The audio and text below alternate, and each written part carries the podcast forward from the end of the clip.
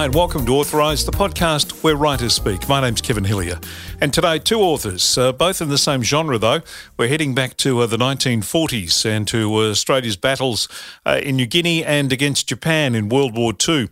Uh, the first book we're going to talk about is uh, Tom Gilling's book, Bastard Behind the Lines, and then we'll get to Philip Bradley and his book, The Battle for Shaggy Ridge a couple of books that encapsulate what happened in that time period in a couple of pivotal battles, uh, and in particular, in uh, in Tom's case, uh, the book that he's written, a uh, particularly pivotal man in the uh, in the history of Australia's battle against Japan during World War II. Quite a character uh, is the uh, the focus of uh, Tom's book, Bastard Behind the Lines.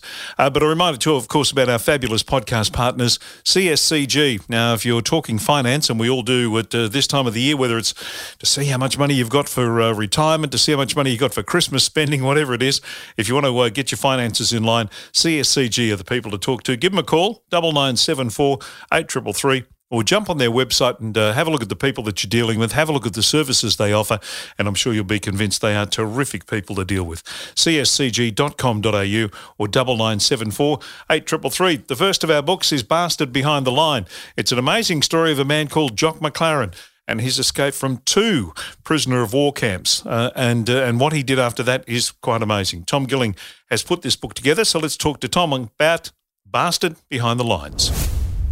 I guess the, the most obvious thing is what, what drew you to the Jock McLaren story? I mean, it's it's compelling, but what drew you to it? Well, I was down at the Australian War Memorial in Canberra, and I was looking at an exhibition there about how the Dayaks in Borneo had helped some of the um, special forces operations behind the lines, and I found out that there were a couple of uh, fellas down there who were involved in that uh, Z Special Unit who had escaped from the Japanese and one of them, Jock, um, Jock McLaren, had escaped from the Japanese twice, and that seemed to me a pretty remarkable story. The the book I'd written before was about uh, Australian prisoners on the Thai Burma Railway, and so I knew what they were experienced and how tough it was. And for a man to have escaped twice from the Japanese seemed like uh, something worth investigating. It's a story that uh, is uh, well, once you're drawn to him, once you find out some of the things that he's done, it's quite quite unbelievable. But did you discover that there was in fact some uh, inconsistencies in in what the story actually was?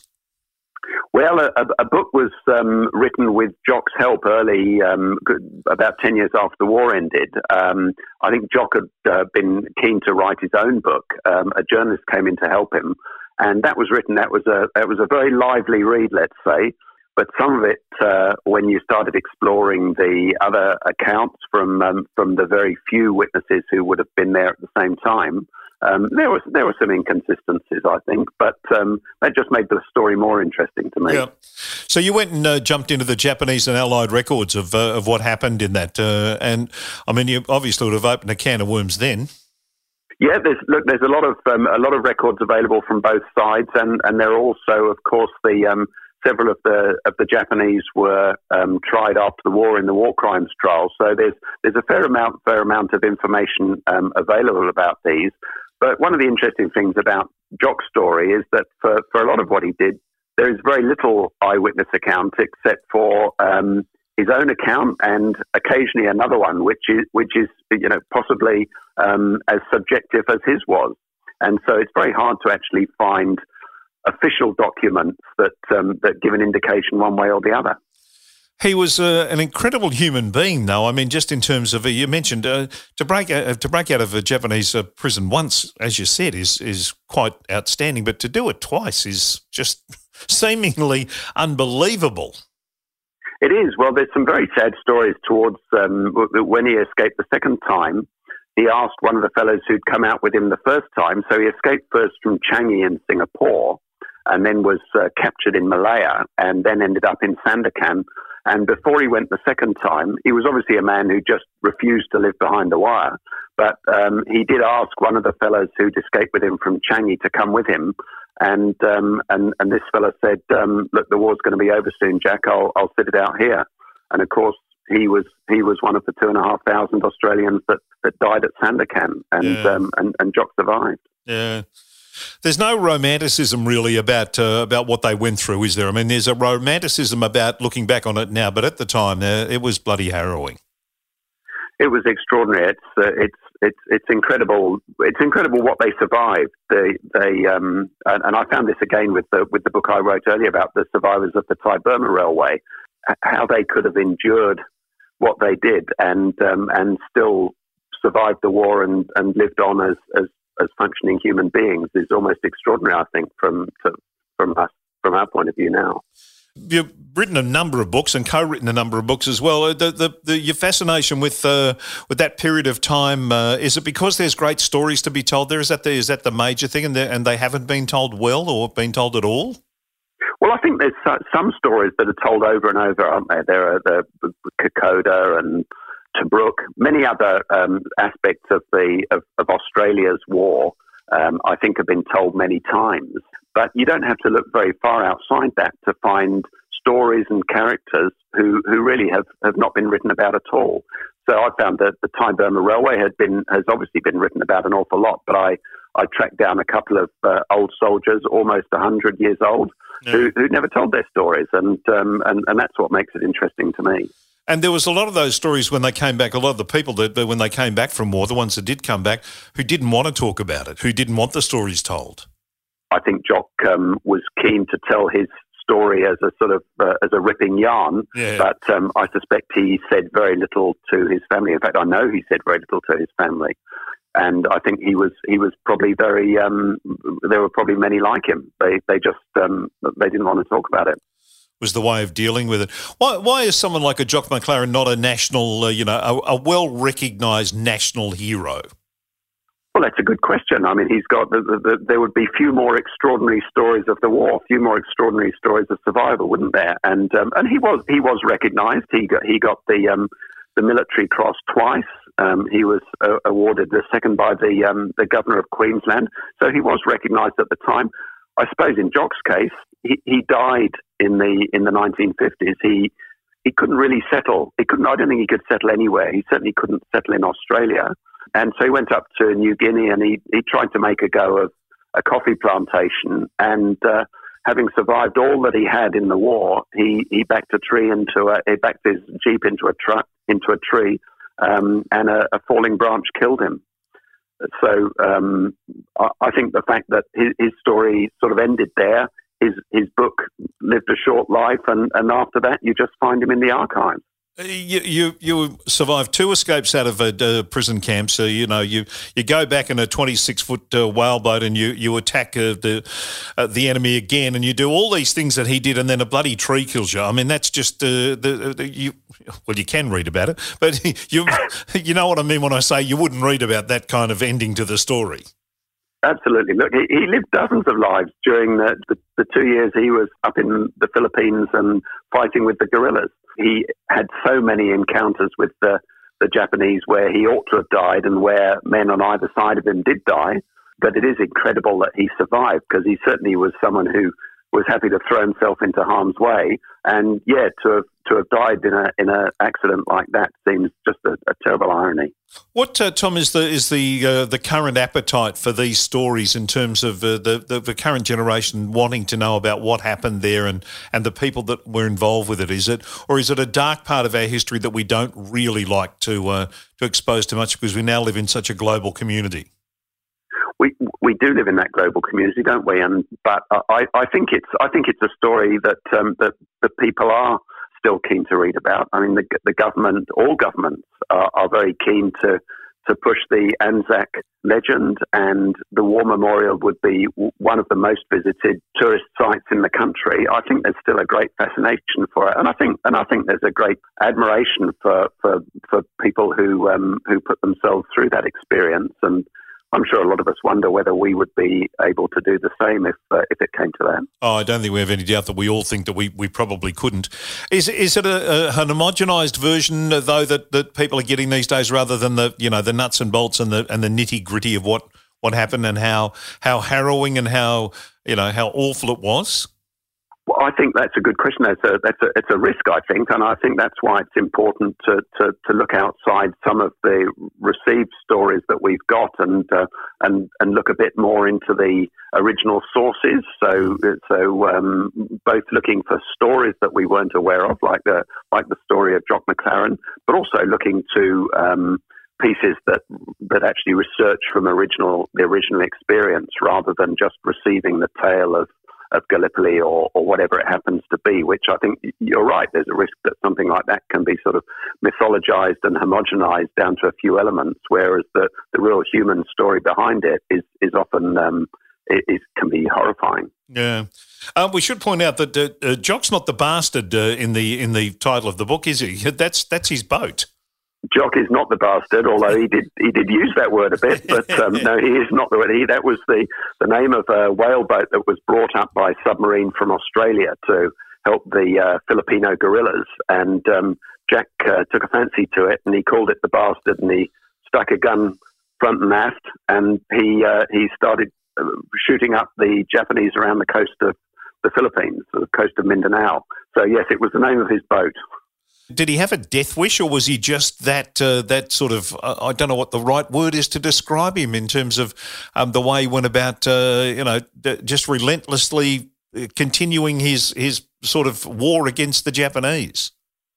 I don't think he had a death wish because one of the most extraordinary aspects of his story was when he found that he had he, he was a vet and so he had some medical knowledge and he realized while he was in the Philippines that he was suffering from uh, an illness that was going to kill him, which was acute appendicitis. Yeah. And so he actually removed his own appendix. So he certainly wasn't going to be philosophical about uh, passing away at that point. I think he was very determined to survive. But on the other hand, he put himself harm's way at the drop of a hat, and I think that was he. he uh, I think there's a there's a quote in the book once where I say um, he told someone that he this is what he lived for, that living as a fighting as a guerrilla behind the lines where there was no authority to tell him what to do, um, where you survived on your own initiative, on your own guts. Um, that was that was his world, and um, so he, he I think he, he lived for that kind of danger yeah. and for that kind of risk, but he uh, he was very good at surviving it.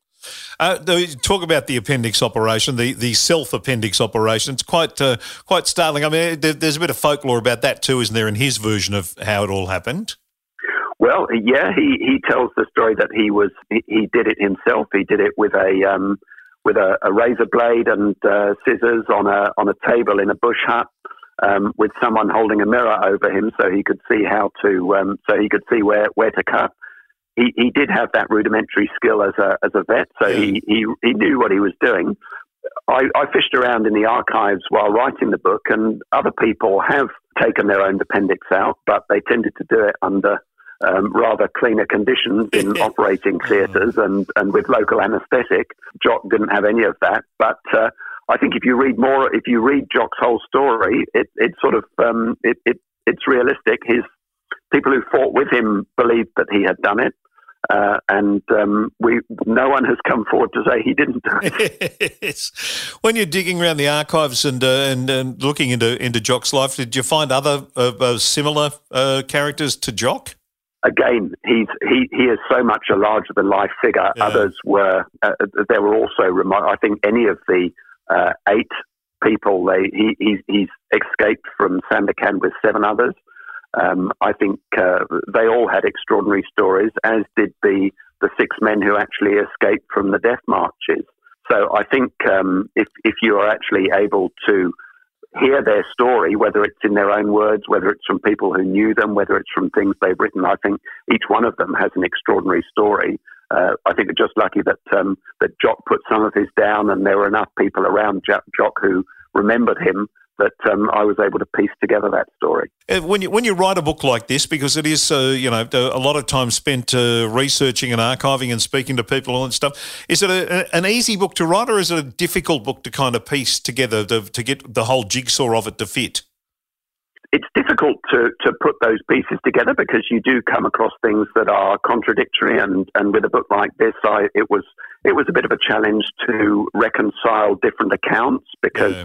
obviously it, it, happened a long time ago and the people who are involved are actually uh, are, are, are, no longer with us so yeah. you can't question them directly so um, it takes um, yeah a, a, a bit of um, a bit of thought to try and reconcile these different opinions and be fair to both sides but that's part of the excitement of, of researching a subject and writing a book. I think if it was all straightforward and it just uh, fell onto the page, it would be less interesting to write, and I think therefore less interesting to read. Yeah, well, you've uh, certainly done you've done Jock uh, proud. I would have thought you'd be very happy with uh, with what uh, the bastard behind the lines uh, has got to offer. What's what's next on the agenda for you? Well, I'm I'm doing a bit of research about um, the commandant of the camp at um, uh, Sandakan, who who was ah. pr- prosecuted in one of the war crimes trials at the end of the war, and uh, I think I think there's a there's an interesting story there as well. Thanks to Tom for his time. Now we move on to our second book, and we're heading to New Guinea for the Battle of Shaggy Ridge. Philip Bradley is a noted historian uh, in the World War II area and has uh, written quite a few books on the subject and has actually written another book about uh, the Battle for Shaggy Ridge previous to this one, a more historical tune. But we'll uh, talk to him now about this book, and it is uh, an extraordinary story of a, a, an Australian battle that sort of got a little bit lost in the wash. But uh, let's bring it to light now with Philip Bradley. This was my lockdown project. I'd written a book on the same subject or going back now 20 years odd, which was an academic book, my first book, and I just wanted to redo it and write it in a much more uh, readable uh, way. And uh, with the uh, publisher I've since uh, gone to, which which can get it to a wider audience. Yeah. So that was my project. Uh, and the other thing that you do, I mean, you, you, are telling this from both sides. That that in itself, in, in this day and age, is quite an unusual thing. I would have thought. Yeah, it's hard to get Japanese accounts, but I was really lucky. I had a friend uh, who managed to interview some Japanese when he worked in Japan, and one of them was at Shaggy Ridge, which was quite extraordinary because very few people came home from there. Yeah. And then I met a I met a Japanese colonel some years ago who interviewed another one, and then I was lucky enough to get in contact with a guy in Japan who translated an account from a guy who was on Shaggy Ridge. Uh, and then plus I found out how to find a lot of prisoner accounts, that sort of thing. So yeah, it's, it's definitely. Uh, I think my my approach is that you can't really cover uh, a battle properly unless you've got both sides. So this actually this adds a lot to the uh, understanding it. Uh, war is something that a lot of people who've been to don't want to talk about. How did you find that when you when you tried to uh, flush out you know parts of this story?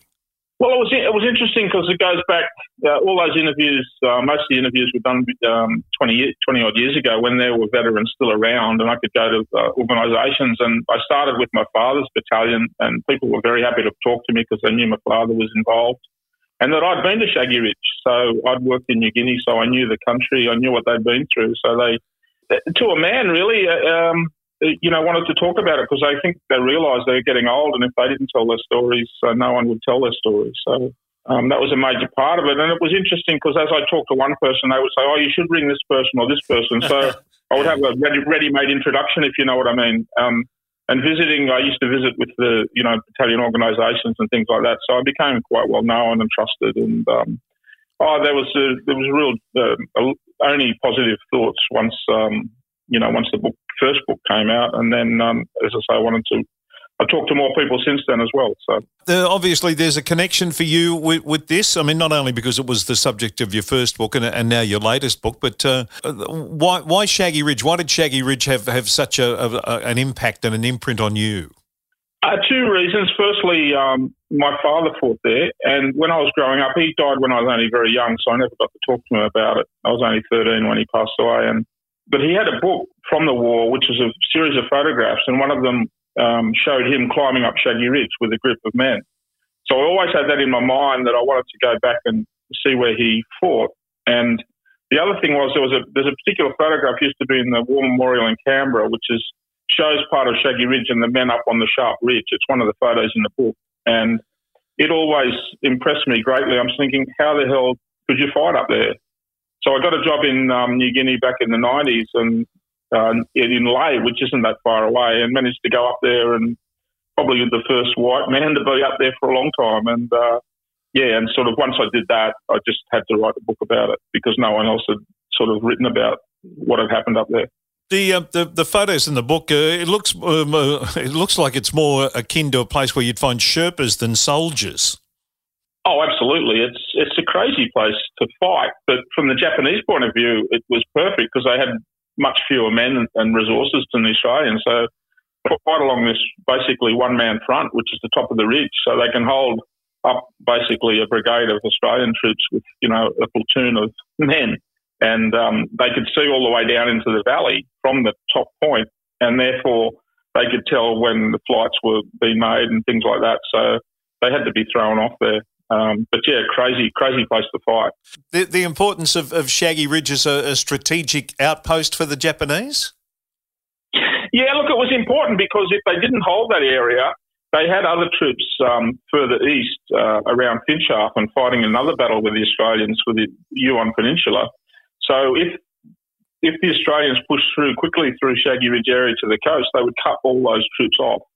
And so it was very important they hold that uh, that area. And um, Shaggy Ridge was the it was one of the ridges, but it was the main position because it dominated all the other positions. So yeah, it was it was very important to them. In telling both sides of the story, do you do you feel that um, uh, I mean we can't say the the good versus the bad or the you know the, the winner versus the loser type routine, but did it strike you that there was diametrically opposed different versions of the story, or were they both pretty much on the same page?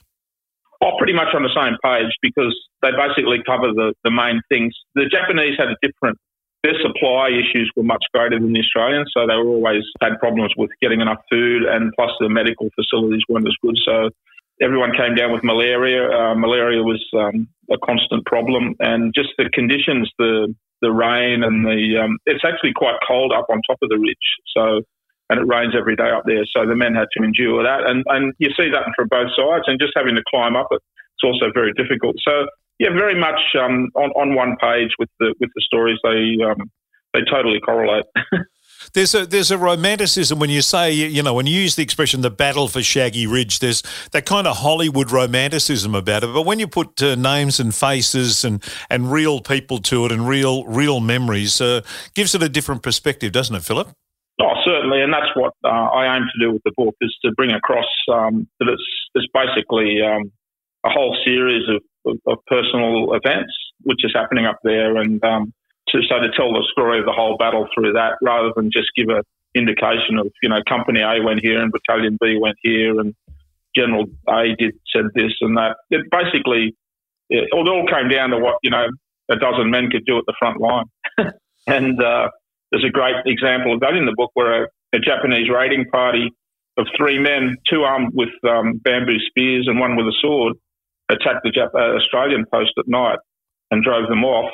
And then the next day, the, the general in charge of the entire Australian operation was calling for another brigade to fight to fight off these Japanese raids. Yeah, um, and I found that very interesting to you know to, to go right into the detail of it.